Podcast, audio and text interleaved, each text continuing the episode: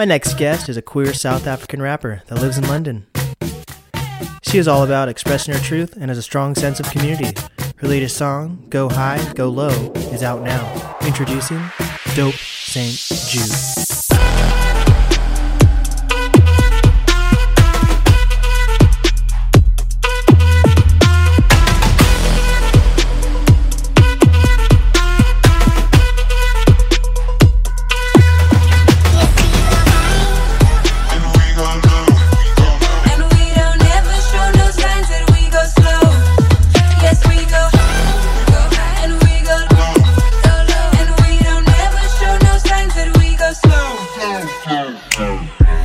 Secure in the bag, bag. Kissing your girl don't be mad, Man. I might just wind up a dad, yeah. Guess I was born to be bad, yeah, yeah. Guess I was born to be great, mm. Every night I pay my rate, yes. Don't give a fuck if you're late, Queen. Look at me fuck up the stage. We go high, we go high, and we go low, we go low. And we don't ever show no signs and we go slow. Yes, we go high, we go high, and we go low, we go low. And we don't ever show no signs and we go slow. Welcome back, everyone. Today I'm with a very unique and special guest. I usually don't throw the word unique in, but I think you're really unique. So, unique and special guest, the one and only Dope Saint Jude. There we go. Thank you for the wonderful introduction, Blake. I'm very happy to be chatting to you today. Yes, it's exciting, and I, I think you're the first artist who has three names for their for their like artist name. Kind of a tongue tie. Like, do you have a nickname you ever go by, or is it like just Dope Saint Jude? Yep. Or people call me Dope. Yeah, okay. A lot of people call me Dope. Have you seen that Netflix movie called Dope? Yes, is it is it the film with A$AP Rocky? Yes. Yeah, I like that film. With the kids, uh, they get involved in some kind of drug trade. Mm-hmm. And it's got, it's got the flat top and everything. Yeah. Yeah, I watched that when I was like, I was, I was pretty young when I watched that, so I always, I thought I was so cool, and I was like, oh wow, it was a good movie. And it was like Tyga was in it, in it also. Like my, my favorite movies are when like rappers appear in it. Um. I haven't seen it yet, but Uncut Gems has The Weeknd in it, and I'm like, what? Really? I mean, yes. So I want to see that so bad. Yeah, that's the Adam Sandler film, right? Yeah, he's, he's supposed yeah. To, he's supposed to be like really serious in it or something like that. But yeah, it's really cool when, when comedic actors take on serious roles. It shows that they uh, that, that they are serious about life, you know. They want people to take them seriously now. Yeah, sometimes it doesn't work, but sometimes they pull it off, and supposedly he pulled it off, so I want to see it sometime. So you're located in London right now, right? Yeah, I'm based in London right now, and I'm pretty happy to be here, um, especially, I guess, during the lockdown, because uh, if I was in Cape Town back home in South Africa, the, uh, the lockdown would have been way more intense. I think they're on, like, a level four lockdown in Cape Town, which means, like... Um, We, like in London, we're allowed to go for a walk once a day. In Cape Town, you're not allowed to leave your house at all. There's no alcohol on sale, no cigarettes on sale. Like, it's pretty, like, uh, what's the word? It's pretty intense. Damn, I, I bet those, I bet the alcoholics are losing their mind over there right now. Then.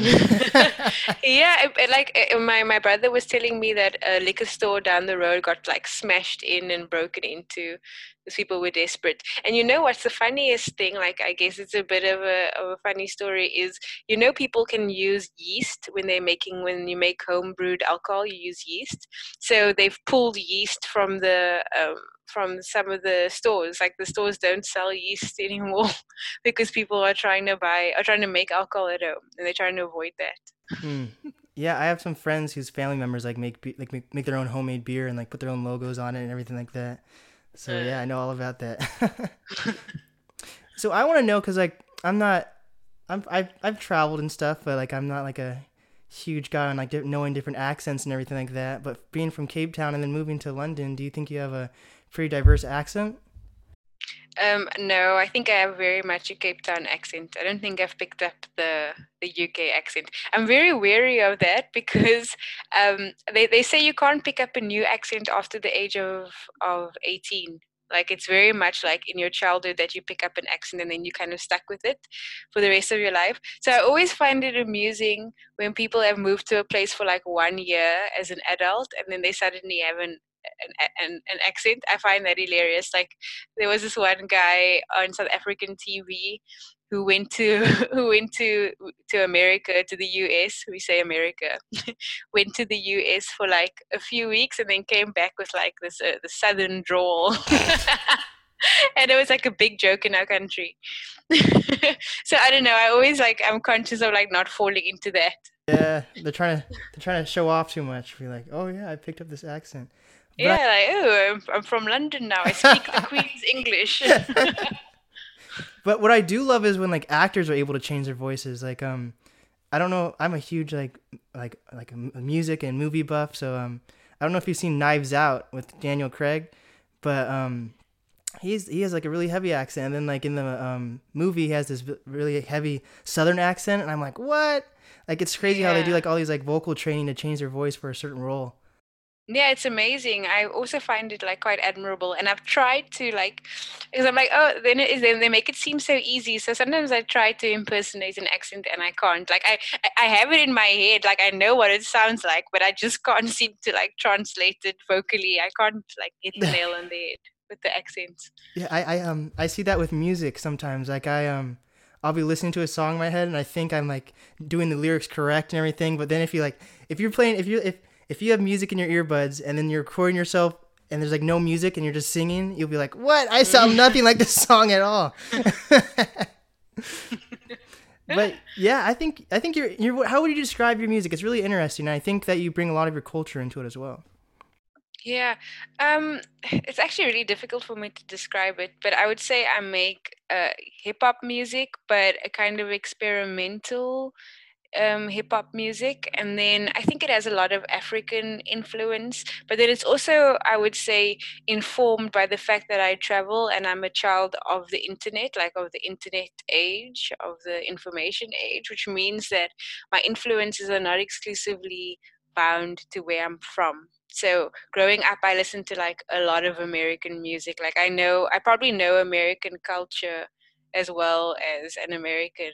I know like U K culture pretty well. Like those were like the big influences in our country, like in terms of media. So I think that like that's why I even make hip hop, is because I was exposed to hip hop growing up because of um, because of how uh, like powerful and um, and far-reaching the U S culture is in the world. Do you think a lot of artists try to do hip-hop music in South Africa, or what do you think the most popular genre is in South Africa? Well, hip-hop is a pretty big um, scene in South Africa, and a lot of it, like there's, we have different styles, like we have um, a lot of it that is quite in, like heavily influenced by um, American artists. So there's like Um, an artist that's very much kind of like in the Drake style. Like he's got a very similar, even his accent sometimes is American, but but recently like it's become uh, it's only like recently become really popular to uh, embrace like the African culture in your music. Um, so we have people who rap in Xhosa, which is um, one of the South African languages, or in Zulu. And then there's also a really cool music scene that's developing, which is a mixture of hip hop and house, and then like underground bass music. It's called um, G Q O M. G Q O M music. It's spelled G Q O M, and it's like a really exciting so- sound. It's a club sound um, that's mixed in with um, with. Uh, what's it with like f- with hip hop vocals. So it's like a really exciting movement that's like kicking off in South Africa, and in fact is kind of like reaching into the mainstream, because people like Beyonce for that Lion King album used some some, some South African G Q O M artists to produce some of the tracks. Um, it was used in Black Panther, so it's starting to like reach beyond just our borders. Yeah, I see that a lot with different cultures are bleeding, are coming over to uh, America for sure. Like, and uh, yeah. and you always see Drake's always on top of that. You know, he's always got like yeah. Skepta or Bad Bunny or anything like that. He's, he's yeah, the first. Wiz, Wizkid, he's yes. really good at Some people say he's a culture vulture, but I think there are two sides to that coin. Like, I think that he does it probably to stay relevant, like to stay on top of a trend. Like, if Afrobeats is the new thing, then he's got an Afrobeat track. But then I also think it's, well, I guess maybe there isn't two sides to the coin. but um, but the, the other thing is that I think um, he is an artist who, uh, what's the word, like, in, in my opinion, is an artist who is, what's the word, mm, like, his goal is success and to be good at making music, like, regardless of what the style of the music is. He's good at making, like, a good pop track. He can make a good um, Afrobeat track. He can make a grime track. Like, he's just good, like, like that's his style, I think, of of of output.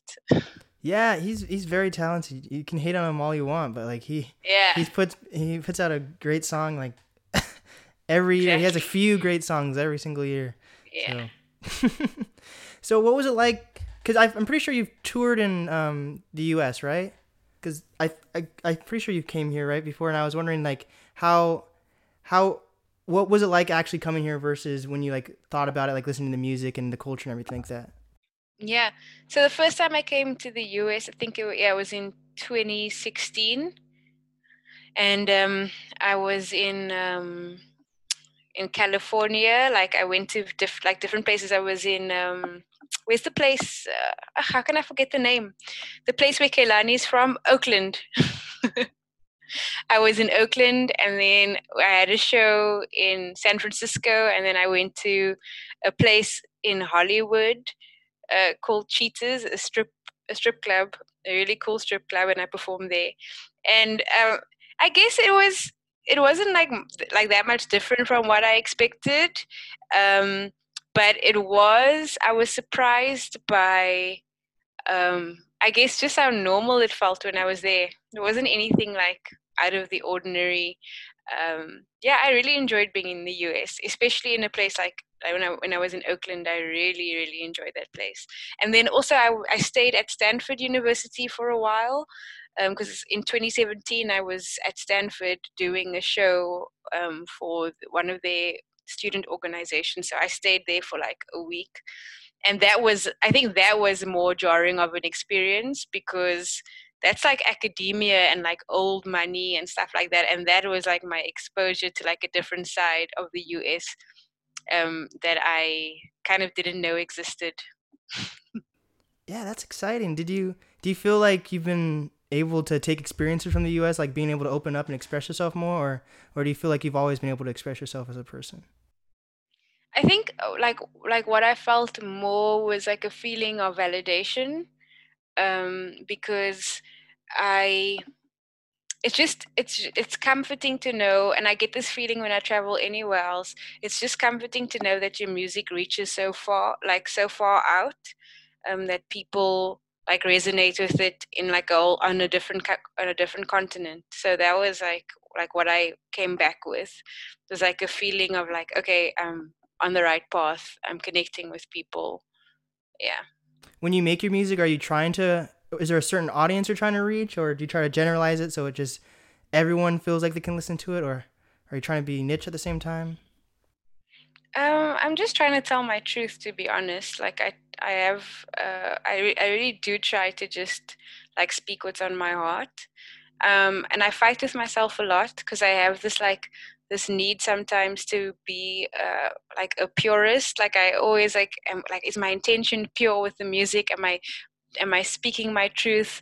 And sometimes I'm like, actually, you just need to relax and just make uh, a fun track that is going to be fun for radio or whatever. But I always find myself fighting, like fighting the business versus um, like just speaking my truth battle. I find myself in that position often um, because I sometimes I feel like when I speak my truth, it's so um, like it's so niche, right? It's because it's my It's my story, and I, I sometimes I wonder how many people can actually relate to what I'm saying.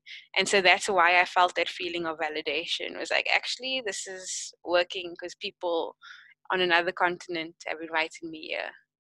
Yeah, and I think, like you said, like you're from the internet age, and like you you you realize that there's a niche for every type of person in on the internet, and then the internet's like, there's people that actually, there's people in the United States, outside the United States, that are on the internet. So those people exist, you know, so mm. you could always find those groups of people. And then I think, I think you'd have a fun time performing in Seattle. There's so many different like markets and different venues that are so open to every type of person.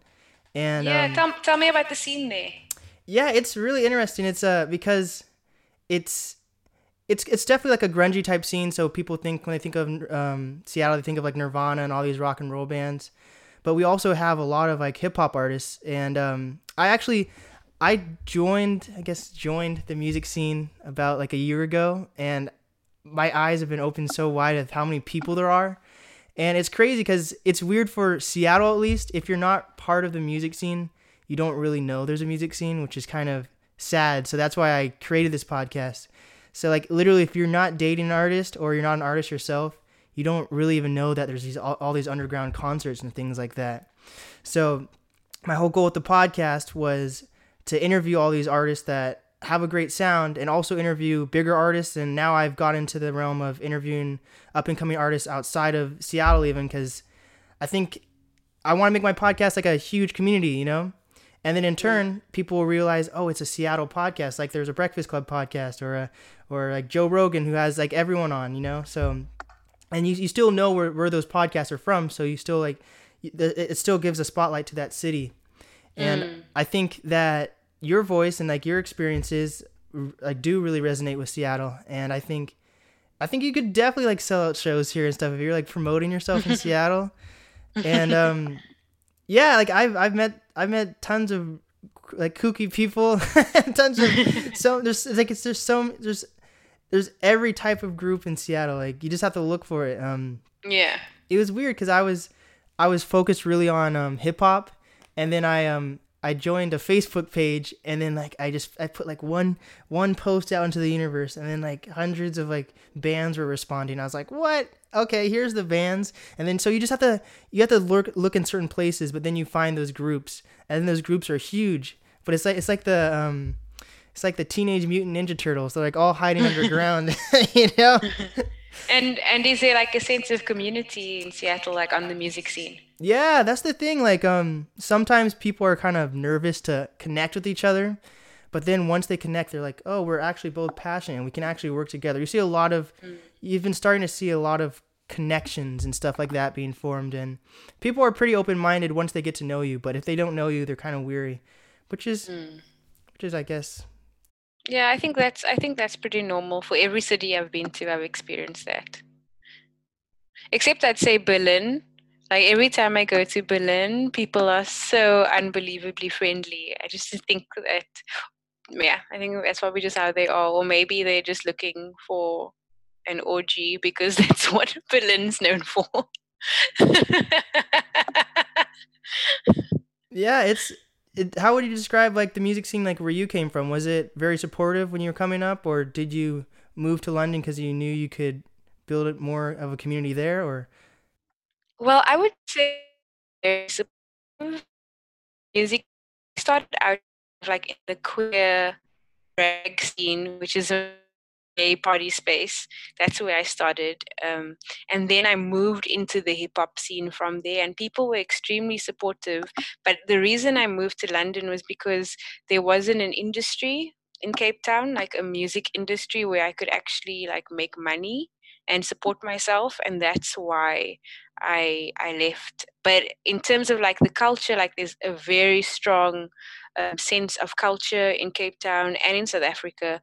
There's very much like like it's rich, you know. It's there's so many different scenes. There's like the hip hop scene, and then kind of like the jazz scene is really big. Um, there's like a rock scene. There's just like lo- there's a lot of different.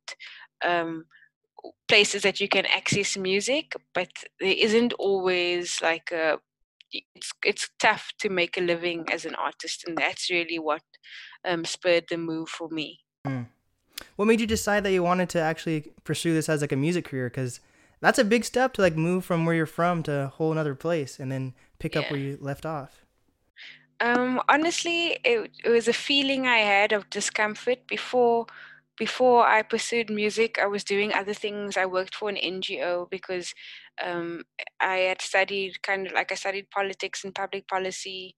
So I always thought like I would be doing something that impacts and helps my community in some way. And um, but there's something wasn't sitting right with me. Like it was just this feeling of discomfort. Like every job I had, I felt like a feeling of discomfort. And I only felt happy when I started performing, like when I started my drag performance and when it, I turned it into like um, the hip hop performance. And in fact, like I was juggling At, at at one point like three jobs, and I was working for like a a, a wealthy um, public benefit organization, and I was making music, and I was actually earning pretty okay from from my job at the public benefit organization.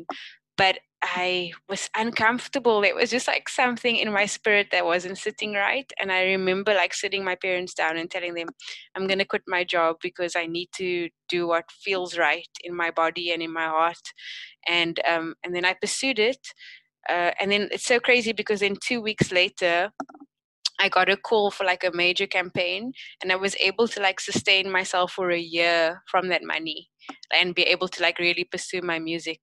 So um, yeah, that's what made like, and, and because of that kind of like that, um, that moment of grace of like quitting my job and any kind of sense of security I had, because I felt that I needed to pursue this full time. And then two weeks later, having this like miraculous thing happen where I was able to find fund myself. Like after that, I haven't had any doubts about what I'm doing. Um, I just believe that when you, when you, when you align your spirit and your calling, when you align everything, then things line up for you. So that's what happened. And so since then, I haven't really had any doubt about doing this full time. Wow. See, that's like stuff like that's very inspiring for people to hear. See, see, wow. Yeah. That's a, that's I mean, a... I think, I mean, it, it is inspiring, and I, I, I do like, I believe in like the grace of that moment, but it's also, I think like uh, there's a combination of working hard and willing to like being willing to put your money where your mouth is, you know, like I was hustling, I was like working three jobs, uh, but I was ready. So I think when you, when you show that level of commitment and persistence to the universe, it like it can't help but like open up the doors for you. Yes. have you ever have you ever had an experience like that before? Yeah, yeah, I, I definitely see that. I um, yeah, I uh, I um moved out in my house like in the middle of the school year of my senior year, mm-hmm. and um, basically, I I was struggling with finding out like what I wanted to do with my. If I wanted to stay in school, even though I was a senior, which but it was all because I like had a, I had a rough situation where I when I when I moved out of my house, so I was struggling with like actually wanting to go to school, figuring out what I actually wanted to do, like if I wanted to go to college, because with my family they kind of they didn't like pressure me, but they kind of were like, this is what you're kind of gonna do, even mm. and the, the weird part was my family was like, oh yeah, you're gonna go be a doctor at this at this um. at this one school in California. But that's not the weird part. the, the weird part was I, I wasn't even good in science or knew anything about anything without being a doctor. I was like, what the fuck? So I, I, I had I so I had no idea what I really wanted to do. Like I knew I was like passionate about music and stuff like that, but like anyone can listen to music and say they're passionate about music. So I, I just had I was like just floating, and I was like, I don't know what I want to do. But I was in radio at my school, which is like really that was really exciting for me because I always wanted to be like a, on the radio. And um, I thought you had to be a senior to be on it, but I guess you could have been like a freshman and then go all the way to you're a senior. But I started when I was a senior, and um, basically I, I always talked a lot in school, like a lot. And so I get in trouble for talking too much. So radio gave me an outlet to talk. And um, basically I had like two radio shows, and I... I wanted to, I had a project where you were supposed to interview someone that you found was to be like your idol or you looked up to. And um, it's crazy too, because they, the radio station, like the hosts just disbanded now, and now they have like new radio hosts.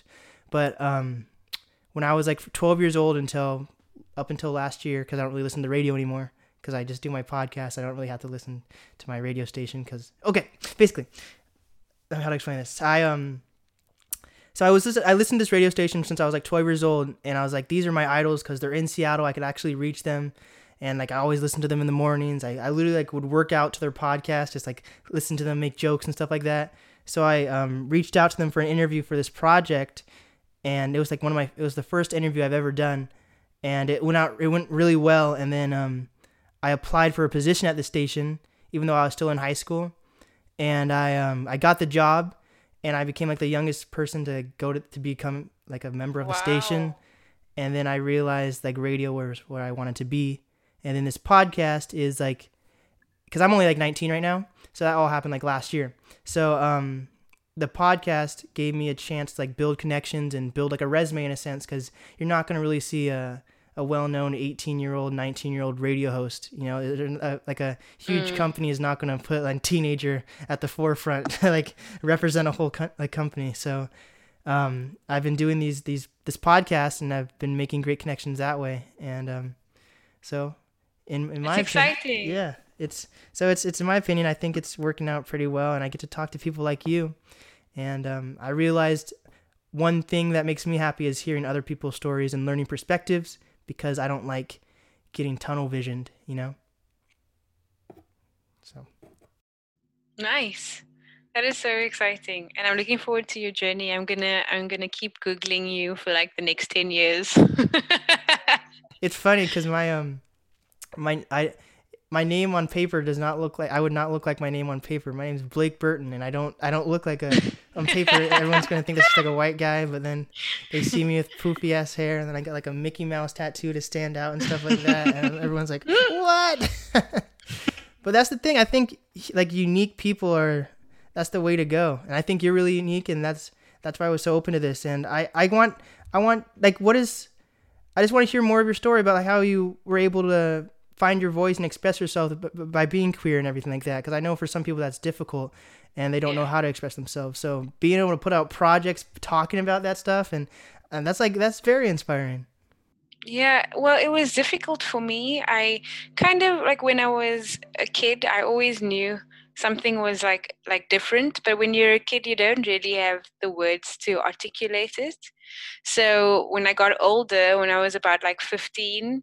I realized like that um, that I that I liked women and that, and I and I was raised Catholic, so that was super difficult. I was raised in a very strict um, Catholic family, and like the kind of Catholic family where you go to church three times a week, like it was next level. So I had a lot of guilt, and it was difficult for me. And I told my parents and my mom. It was difficult for my mom, but my dad was very accepting. And I think that I learned to embrace myself because my parents um, allowed me to, like, like they they gave me the freedom or like the blessing of not feeling guilt about it. Because once my parents were okay with it, I was okay with it. And then from there, what happened was at high school, I kind of started an informal queer society. Like somehow we all became friends. Like we all knew each other. Like we gravitated towards each other, and and so we'd hang out at my one friend's house, and it was like this informal queer society. And then from there at university, I got involved in the university queer society, which led me to get involved in the greater Cape Towns and South African queer organizations on a more formal level. And um, and then from there, I was like, uh, like I'm not that into the organizing of it anymore. Uh, and then I got into performance as a drag king. And then after that, I got bored. I was bored again with the drag performance because I found it to be like not as exciting as the drag queen performance, because with, with drag queens, they get to like wear lots of cool makeup and glitter and dresses. And as a drag king, it's like, I mean, how fun can it be to dress up as a guy, right? Like compared to dressing up as a girl.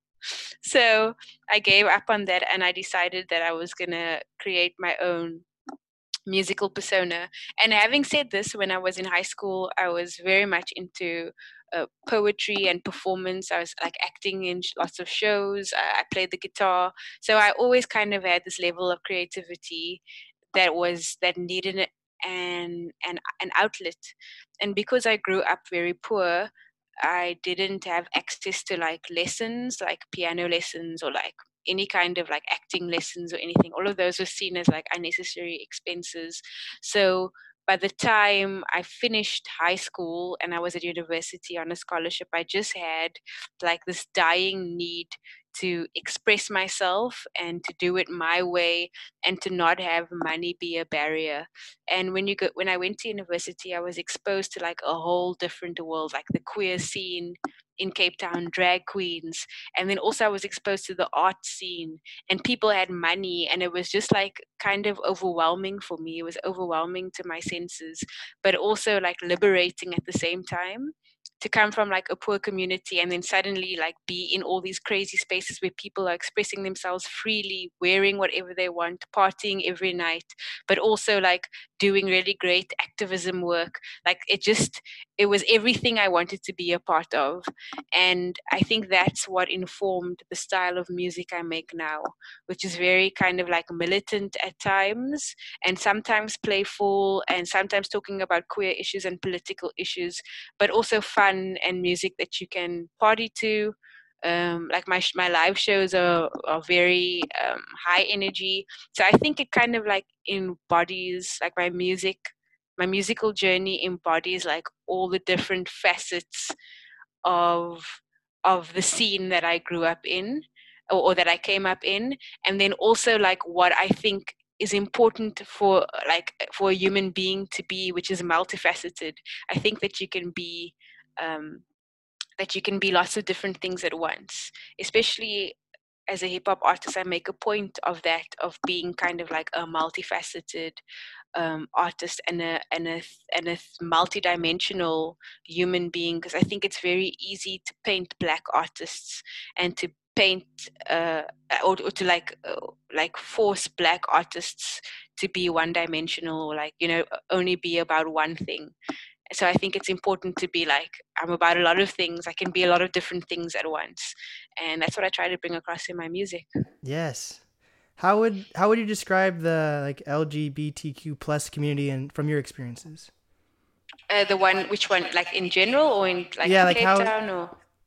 Yeah, how about, yeah, in general, in general. And then how about both? Yeah, in general and then Cape Town. Because I think, I feel like that's probably different from like how Cape Town and then yeah. how U S and all that. Well, I, I, I don't know how to really like describe the well L G B T Q or queer community. I don't know how to describe it in general because it's made up like of so many different types of people. But I will say that like it varies place to place.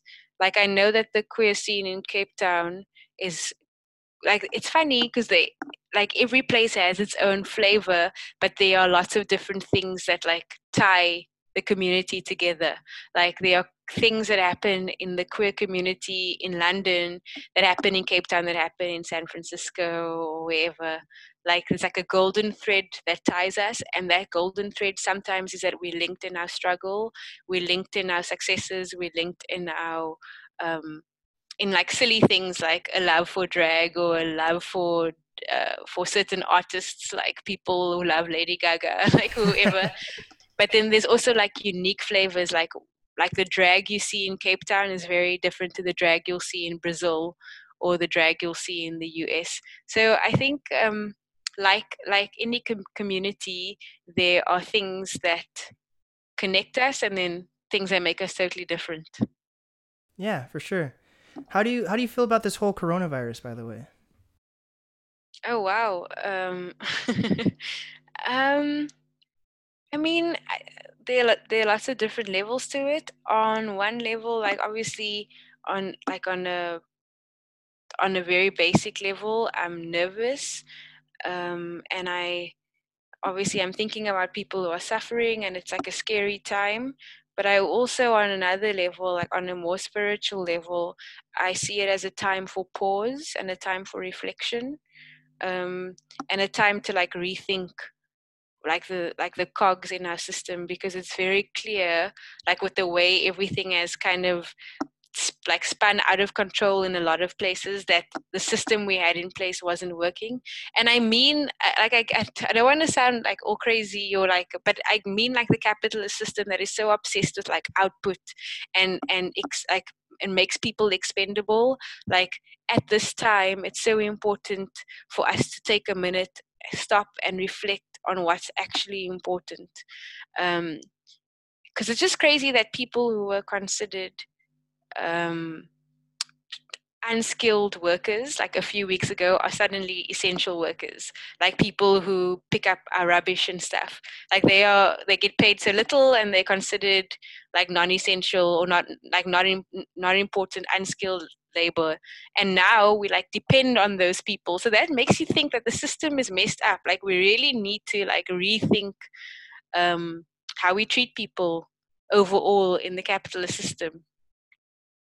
Yeah. What do you, what are, what are, what are your thoughts on it? Wow. Wait, first of all, I think that was really good insight. Yeah. I didn't think about it that way. Yeah. What the hell? Um, yeah, I think, um, I think it's important to like hear how like people from different, um, countries are like experiencing this whole thing. In the U S, um, I don't think, I feel like, I feel like there's stereotypes kind of like of how like the U S is kind of ignorant to some things, you know, like overall, I feel like that's a generalized thing. And I feel like this is something that a lot of U S citizens are kind of being ignorant to, even though this is a whole world problem. There's, there's way too many people getting like pulled over or arrested for going outside to play at a park right now when they know they should be staying mm. home. Mm. Like that's like a given that you should be staying home. And then I, I, I've seen people set up like volleyball tournaments or like having like full on like basketball games. I'm like, how is this? And the thing that I, um, cause I've been doing a lot of research on this, and, um, I just think, and I've been watching like a lot of news outlets and everything like this. And one thing which I thought was kind of sad, but true, is that the only way of the U S, I don't know about the rest of the world, the only way the U S would kind of take this seriously was if the youth started getting affected by this, because I feel like the youth is not really taking this seriously at all, because they're not really getting, they're not, maybe they might have like a grandparent or someone getting affected, but it's not affecting them. So they're like, why, why would, why do we really care about how these like sixty to eighty year olds are getting affected by this? Well, we're still young. We still have time to live. But then the people that actually own and have all the money are the older people. So if those people start dying, that's going to like, that's already crumbling the society. Those are the ones who run mm-hmm. everything. So the only way that some scientists are saying is this is going to get resolved is kind of backwards if it like it mutates and it starts affecting the youth, which no one really mm. wants to happen, because then we're all screwed, you know? Mm. But I, I think that, I don't know, like I try to express to my friends like how I feel about this, but at the same time, the more you try to like preach to people, the more they're going to be like, what? Stop telling me this, you know? Like you, you, you kind of, people have to, people have to like learn on their own. But one thing that I did to like do the best I could is I have a second podcast, and I did a whole coronavirus episode on that, and I had like nine people on that episode, and um I, I chose my guests very specifically. There were some people in high school, some people that just graduated high school, people in college, people that just graduated college, people who are um, working at Target, people that have kids. So I got everyone's um perspective on, and, and I also got like a recording artist on there, so I got everyone's perspective, and um I chose people that were really like insightful about this whole thing, and we all had different views, but none of us were like, no, you're wrong. Because the underlying mm. theme is that everyone feels that this is pretty serious. And it's a lot of, from what I kind of feel is that it's going to be a thing like the flu that is not going to go away. And we're just mm. going to have to find a new vaccine like every few months, every few years. So I think that's a scary thing. And I feel that I think we're pushing back our quarantine here in the United States. I think our, our governor for Seattle is thinking maybe May thirtieth, but like he's keeping us all at the end of our seats, because he's like saying, I think so, but we're supposed to end on like May fourth or fifth. So like yesterday he's like, I think we might. I'm like, we should know by now, I think. But mm. um, I think that if we just let everyone out right now, people would, in a sense, because they're kind of ignorant about this whole thing and not taking it seriously, would, in a sense, everyone, I think everyone would kind of forget that we actually still have this disease. And I mm, think definitely, I think people would actually celebrate being out of the house. And then by the summer, people are kind of saying that by the summer, that like other like flus, like influenza and stuff like that, like dies down in the summer. But I, I don't think, because we're still spreading rapidly, I don't think it's going to die down if we just let people out in the summer. You know, I think yeah. I think that if people start partying and everything like that, it's just going to spread like wildfire. So I think that's scary. But then if you keep people in too long, then people get militant and like start freaking out, and then people start yeah. losing their jobs. So it's a, it's a double-edged yeah. sword. Yeah, I saw people in the U S, some people comparing it to slavery. And I was like, you guys obviously have no idea what slavery means, what slavery is. There were like pro- protesters in the U S. You know, I like to keep up with what's happening in the U S, like daily. So silly. Because there's so much, like, there's honestly like the craziest things.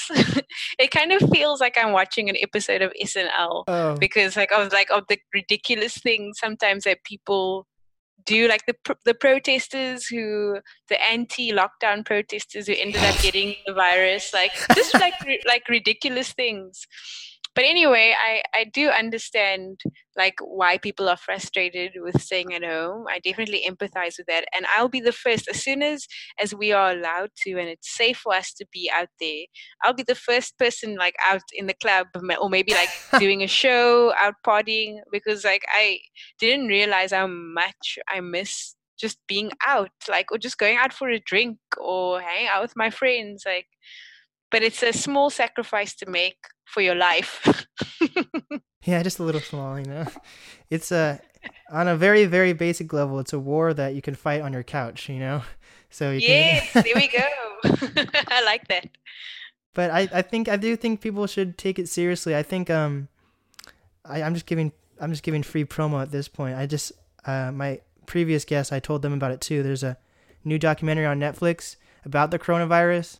Mm. And then um, this actor named J K Simmons, who I, I really like, he um, he's like the narrator for it, and I think he was a really good narrator, like choice for narrating, because it, it wasn't like he was like trying to be smug about it or anything like that. Like I feel like he was someone that people can connect to. So I, I recommend everyone watch that. But yeah, I think I I think for in a weird way, this is a the quarantine's good for my podcast. I mean, I could talk to everyone because everyone's home, you know. And I think, yeah. I think, I think, um, everyone's like in their thoughts right now. So this is a perfect time to do interviews, so you, to express yourself. And then, um, definitely. I, uh, I recently, I'm a city guy, but I recently like moved up to the woods. So I have a house in the woods, and it's um, it's like fifteen minutes away from the closest town. But then from that, my closest friends are another like twenty, thirty minutes. So I, my this is my outlet outlet to like talk to all, all these artists and stuff, you know. So, so are you in the woods right now? Yeah, I have, I have my house is in the woods. It's a, it's in this place called Snohomish, and uh, it's like a, it's like wow. there's a, it's pretty deep in the woods, but um. Like, are there other are there other houses close to you, or are you like? Yeah, there's, we're in a little community, but like you're driving fifteen minutes to the woods, and then like you turn up the street, and then there's like a. like a neighborhood. It's a, it's a nice little neighborhood. It's a, it's like a private neighborhood, but, um, that's so nice. Yeah. There's like a, that's so peaceful. There's literally like, um, yesterday I took, I took a little bit of a drive just to get out of the house, and we have like an alpaca farm down the street from our house. There's, there's some wild peacocks. There's tons of eagles, turkeys. There's just random a- animals that I'm not used to seeing just normally, you know? Yeah. It's a, it's a nice change of pace, but I do commute a lot. So Seattle from here is like forty minutes to an hour long, but that's where like the station is, that's where my studio is, and that's where everyone I know is. So it's kind of, it's kind of, it's not bad, because I'm being in the woods right now is a good thing, because you're away from all the coughers and the people mm. spreading the coronavirus, but also it's kind of, you know, kind of get cabin fever. Yeah. But yeah, I think, I think... I think that was cool that we talked about the coronavirus, and you're so like, I, I, that was good, because some people are just saying, yeah, I hate being stuck in the house, but I think you did give some good insight on that. So thank you for that. Yeah, thank you. Yeah, I think it's just a good time to reflect, you know, we might as well. And like, I, I'm trying to be a positive person, so I try to see the opportunity in bad situations. And this really is an opportunity for us to like rethink the way we do things, and also just to like have a break. I know that people are still working because we have the internet and we're able to work, but uh, like I, I, I want to encourage people who, do, who are in a position where they don't have to work, maybe to like just take the time to reflect and do some like work on the on the inside, because we live in such a fast-paced society that it actually feels uncomfortable for us to take a break. Like, it's crazy that it's uncomfortable for us to do something that we work hard, like we work hard to get a holiday. And I guess this isn't really a holiday, but when we do have a break, it's uncomfortable. So I don't know, like, now's a good time to meditate and and do all those all those things you've been putting off, you know, like your body transformation, or like clearing your garden, or like like all the stupid shit that you've been putting off. Like, now's the time to do it. For sure. Well, Dope Saint Jude, what is some advice that you have for up-and-coming artists, creators, influencers? My advice to artists, number one, is to be authentic always. You can never go wrong by like being yourself and being authentic. It sounds uh, sounds cliche, but it really is important.